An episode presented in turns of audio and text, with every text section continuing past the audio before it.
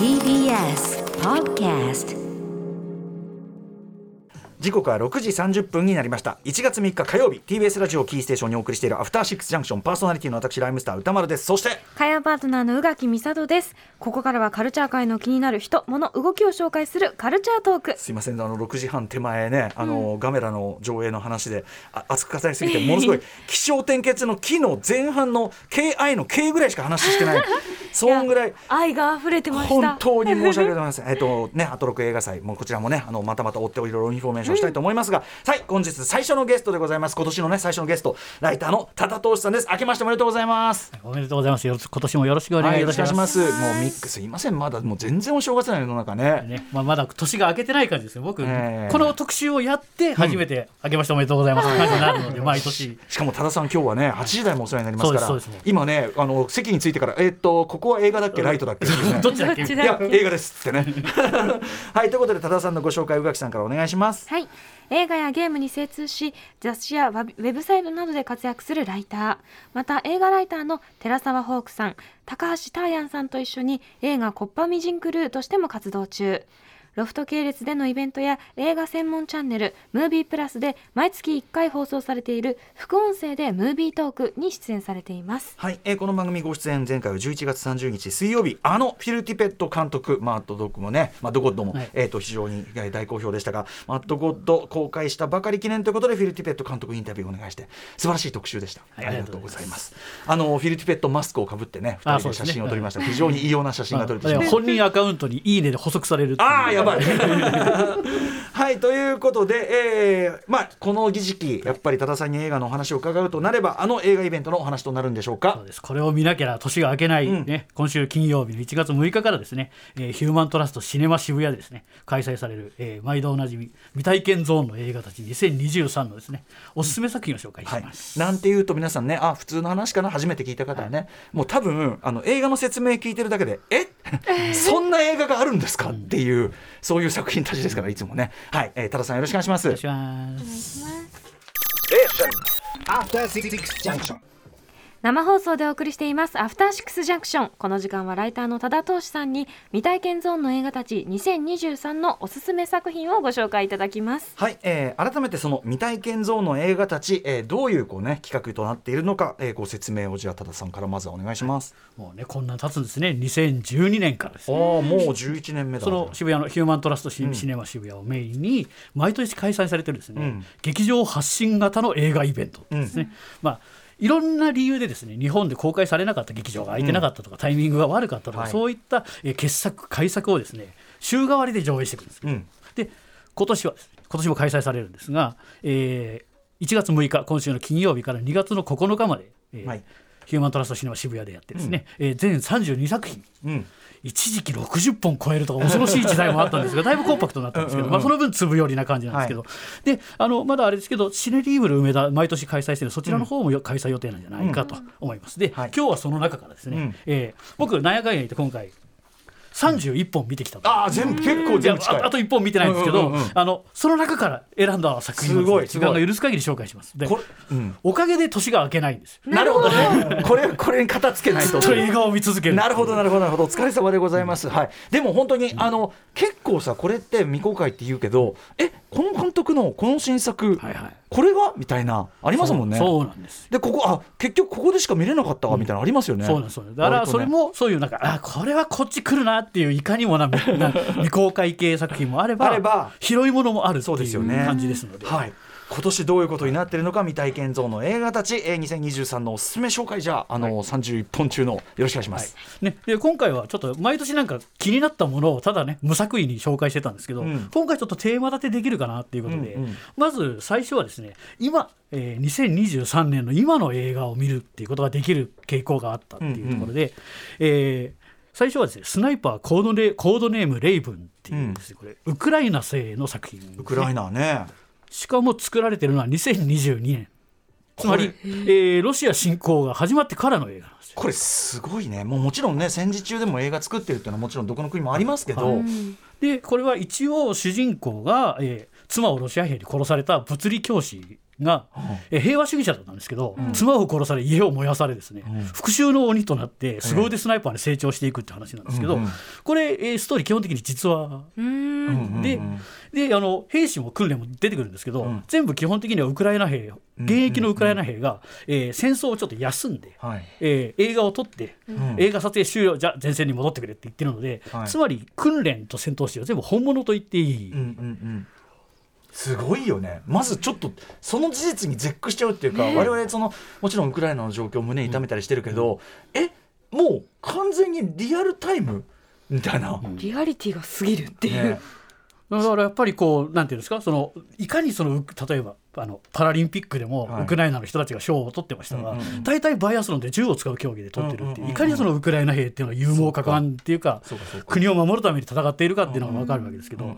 でハリウッドでもスナイパー映画ってありますけど、結構ドラマチックじゃないですか。山猫は眠らないとかどっちかというとまあウォーって言ったりとかですね、なんかアクションがあったりとか、あのスラブ系民族の我慢強さっていうかですね、やっぱり淡々とスナイプ仕事をこなしていくっていう、スナイパーはね静かにしないといけませんからね、まずね。使っちゃいますもんね。あと訓練もめちゃくちゃでですね、狙ってこう狙ってる途中のすぐ脇にあの教官がマシンが発砲して、はいずれた減点とかそういうですね。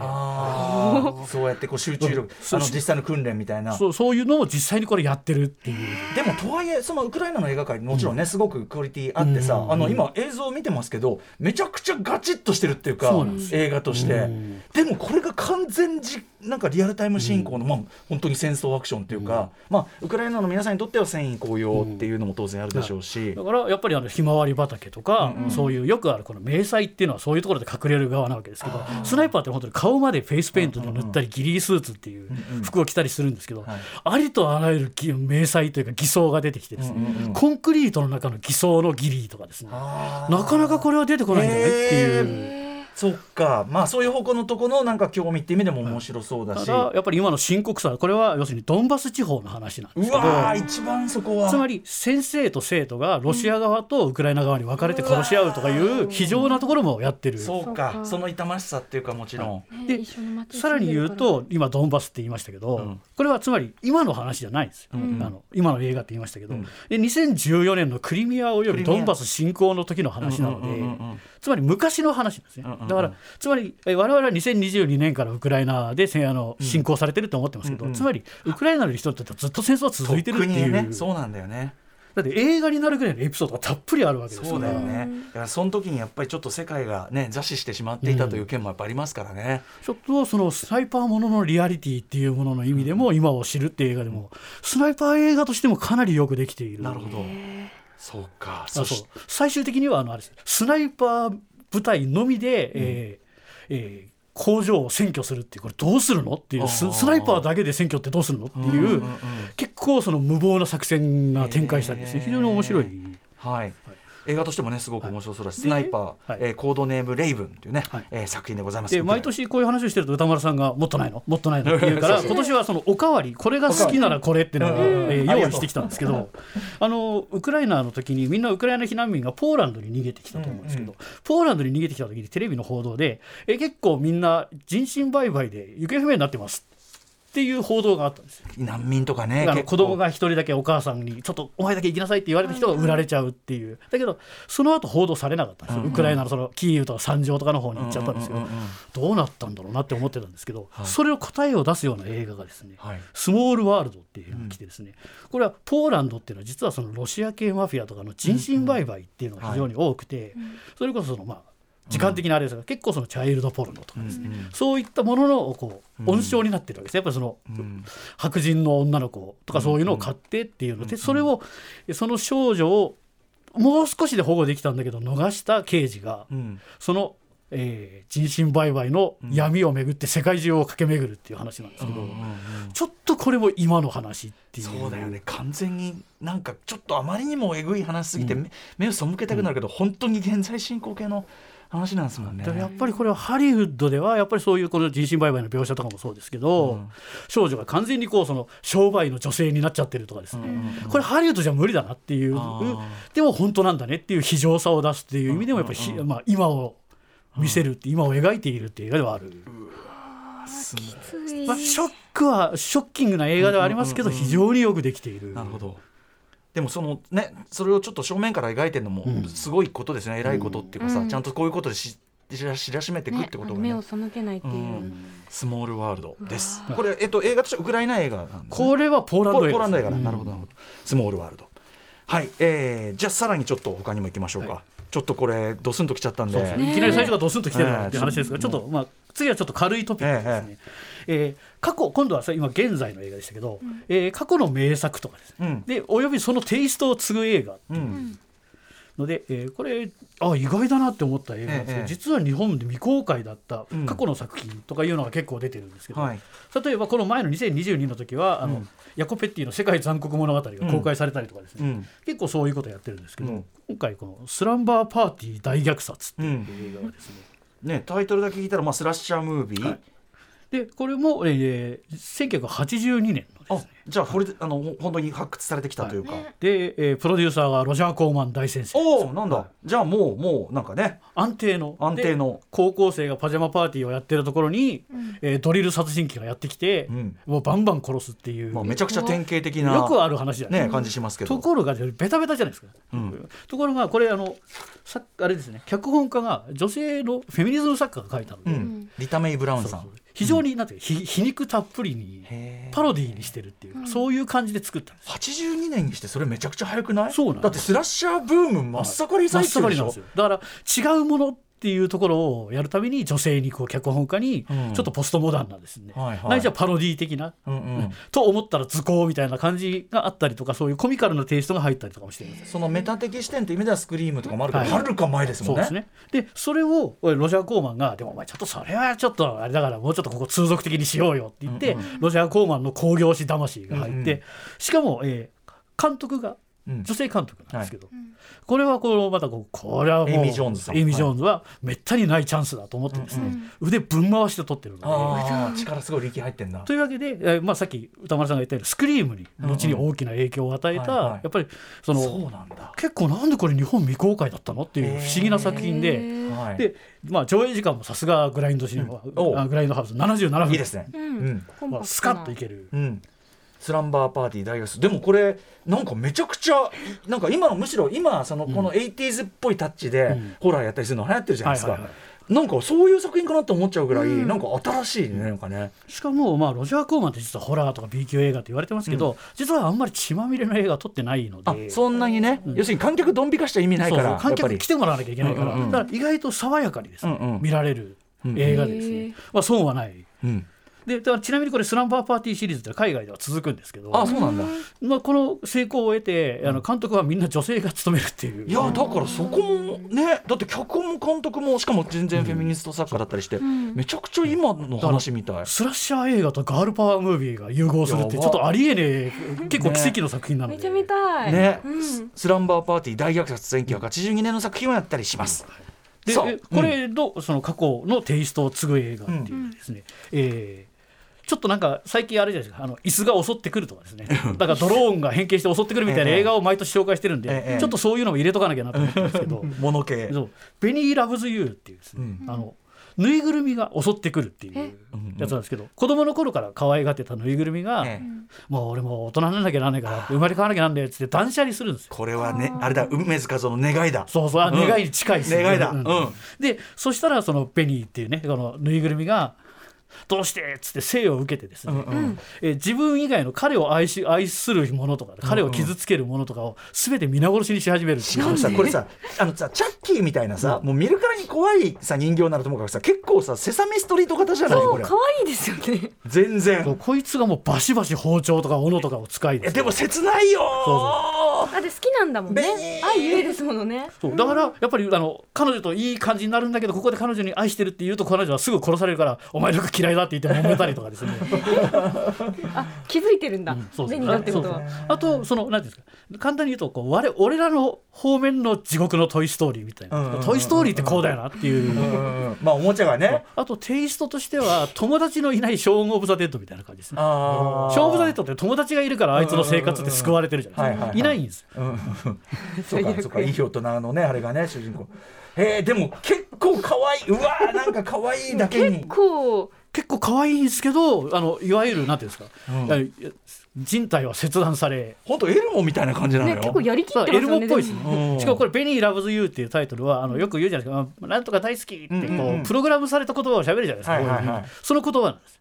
ベニーラブ「オッケーオッケー」とか言ってるやつをでそれが全部言葉にこう当てはまってるんですけど。だからよくイギリスは昔その密室の恐怖実験とかですね、うんうんうん。そういうこう孤独な病んだ魂うんうんうん。の爆発みたたいなスリラー映画があったんですけど、はいはいはい。テイストはそれに近い。ああとイギリスのよくイギリスってのはあのそういう血の出る映画や、うん。女性の裸が出る映画で厳しかったので、うんうんそういう映画どんどんイギリスは検閲されてたんですけど、うんあのバーニングとかね、うんうんうん。巨大植木ばさみで襲ってくる、ええそういうのを見るシーンもあったりとか結構オマージュが多かったりそれもだから映画ちょっとメタ的な視点もあったりすると。はい、で監督がカール・ホルトっていう人が、えー監督主演脚本編集全部やってるんですよ、えー、すごい最新。だからかなりこの人の思いがですね、うん。うん詰まってる映画でですね。これはさあのー あれだね。ミーミーちゃんだね。スタンドバイミーミーちゃん、ねスタンドバイミーミーちゃんホラー版としても ぜひぜひ。兄ちゃんが生を受けたのという。ねあのまあ、結構気合が入ってて2015年にできていたのに2019年に公開したんですけど、うんその間その特殊効果とか、うんうん。その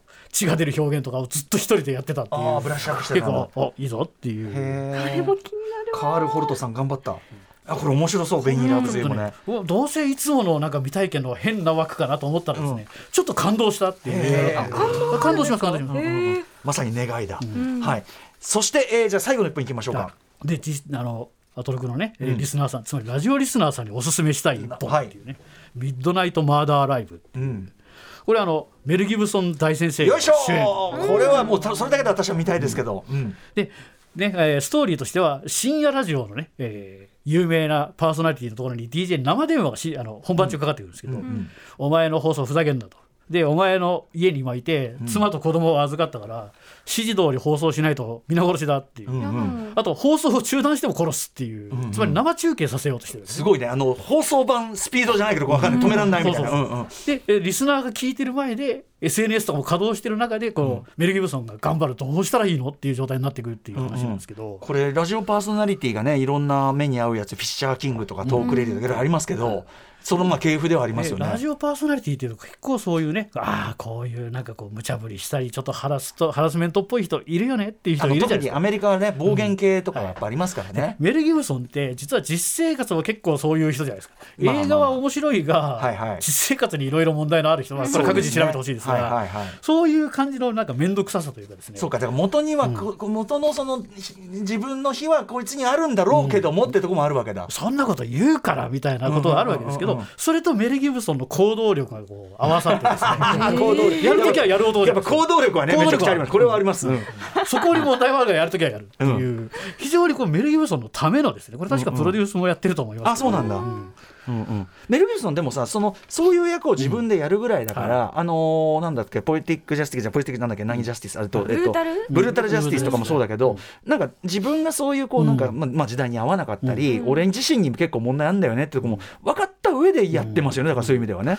結構メル・ギブソンは分かった上でやっているっていう、まあ、今回はまあめこの作品もそうですけど、メル・ギブソンもそうですし、えーブルース・ウィリス引退興行的にですねブルース・ウィリス作品も何本かあったりとかするので、そういうこうスター映画も結構来てるっていうところもまあ見どころなんじゃなないかと。ね。これちょっと私あのメル・ギブソンファンとしてはミッドナイト・マーダーライブこれはちょっと見逃せないなと。なんかね、SNS が最高だとかとかなんか無責任にこうなんかみんなで大騒ぎしてる あたりとかあいやいやこうアメリカは結構そういう感じなんだなっていうのが分かって面白いです。ね。今だったら特にそうなっちゃうでしょ。うね、あとアメリカのやっぱラジオのリスナーとの距離のめあの日本以上にめ,、近いめちゃくちゃ近いから、あのあラジオ DJ も恐怖のメロディーもそうですもんね。ね。うん。イーストウッドの、だから付き合っちゃって大変なことになる。大変な目にあるっていうねあれありますけどラジオ DJ は大変だよと。大変だ。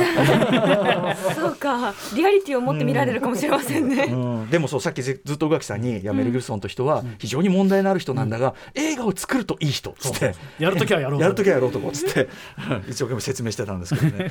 はい、えーということでそろそろお時間近づいてまいりましたので、えー本日多田さんにご紹介いただいた5作品ですか、えー改めておさらいしておきましょう。はい。未体験ゾーンの映画たち2023おすすめ作品はスナイパーコードネームレイブン。そしてスモールワールドスランバーパーティー大虐殺。